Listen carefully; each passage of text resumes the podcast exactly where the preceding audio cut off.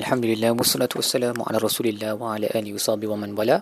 InsyaAllah dalam episod kali ini kita akan membincangkan tadabbur bagi muka surat 118 Surah Al-Ma'idah ayat 58 sehingga ayat 64 Jadi, sur, muka surat ini um, terus lagi membincangkan perihal uh, orang Yahudi khususnya dan juga sedikit pasal orang munafik.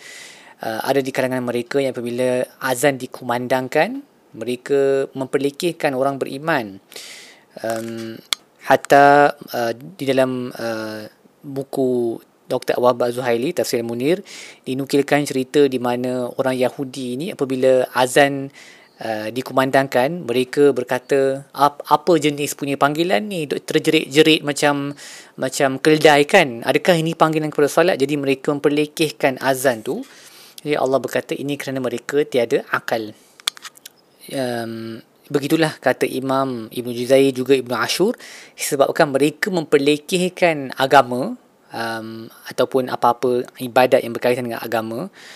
Maka Allah memperlekehkan akal mereka. Zalika bi annahum qaumul la yaqilun. Mereka ni akal mereka kurang okey? Hanya orang yang tak ada akal saja akan memperlekehkan benda-benda yang berkaitan dengan agama dan mungkin zaman sekarang kita boleh dengar setengah orang mungkin bukan di negara kita sebab negara kita orang berhati-hati sikit nak sebut benda-benda macam ni. Uh, tapi kalau di um, di overseas contohnya kalau dibaca kisah para doktor yang bekerja di UK uh, ada di kalangan doktor muslim yang apabila mereka perlu pergi solat um, sekejap sahaja pun tetapi um, orang kawan-kawan orang putihnya akan kata can't your god wait for you wait for a while? Why does your god need the prayer so much? Kan? So ini jenis kata-kata yang uh, memang menyakitkan hati. Sedangkan benda tu tak tak mengganggu pun. Tugas dia selama orang pergi toilet panjang tu je pun. Tapi mereka ni sebab mereka tiada akal. Walaupun mereka ingat mereka ada akal lah. Mereka ingat mereka pandai dengan sarkazm tu. Mereka cerdik bunyi macam cerdik. Tapi sebenarnya mereka tak ada akal Seterusnya bagi ayat laula yanhahumur rabbaniyun wal ahbaru an qawlihimul ism wa aklihimus suht labi sama kanu yusnaun.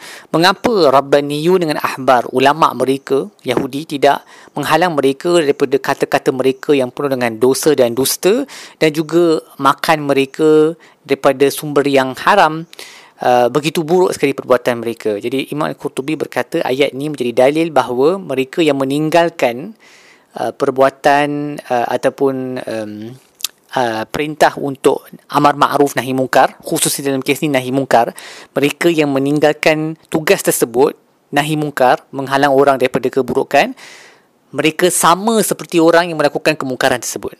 Okey? Sebab ayat ni mencela para ulama yang tidak uh, menghalang kaum mereka daripada melakukan kemungkaran. Jadi ulama tu pun darjat dia sama dengan orang yang melakukan kemungkaran tersebut Seterusnya bagi ayat uh, uh, orang Yahudi di mana mereka berkata qalatil yahudu yadullahi maghlulah uh, tangan Allah terikat.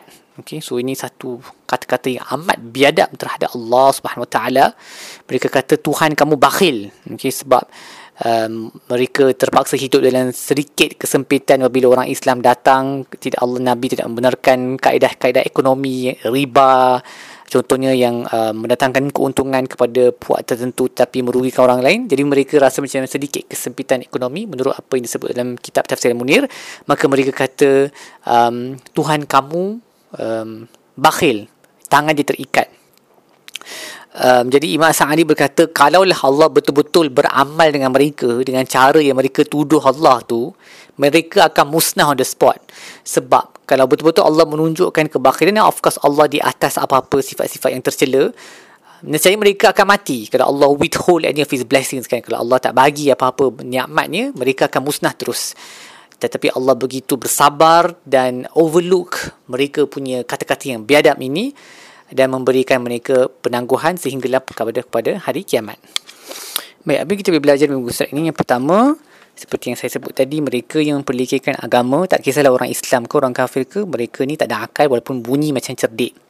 Seterusnya ingatlah bahawa ramai di kalangan orang Islam uh, orang uh, Yahudi dan orang Kristian yang militan yang bermusuh terhadap orang Islam mereka hanya bermusuh kerana orang beriman uh, percaya memegang kepada tauhid Allah dengan semua rusul dan kitabnya. Jadi mereka tak suka perkara tersebut. Seterusnya ketahuilah bahawa uh, ahli kitab ramai di kalangan mereka disifatkan dengan fisq mereka ni fasik maka janganlah rasa takjub dengan kata-kata mereka dan perbuatan mereka.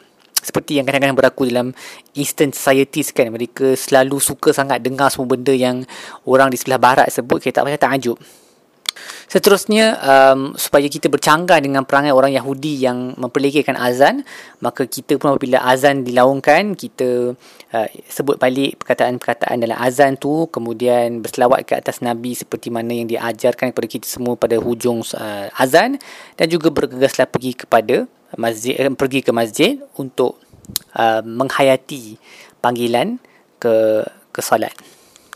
Dan akhir sekali um, janganlah lupa untuk mencegah kemungkaran di mana-mana kita melihatnya setakat mana yang kita mampulah.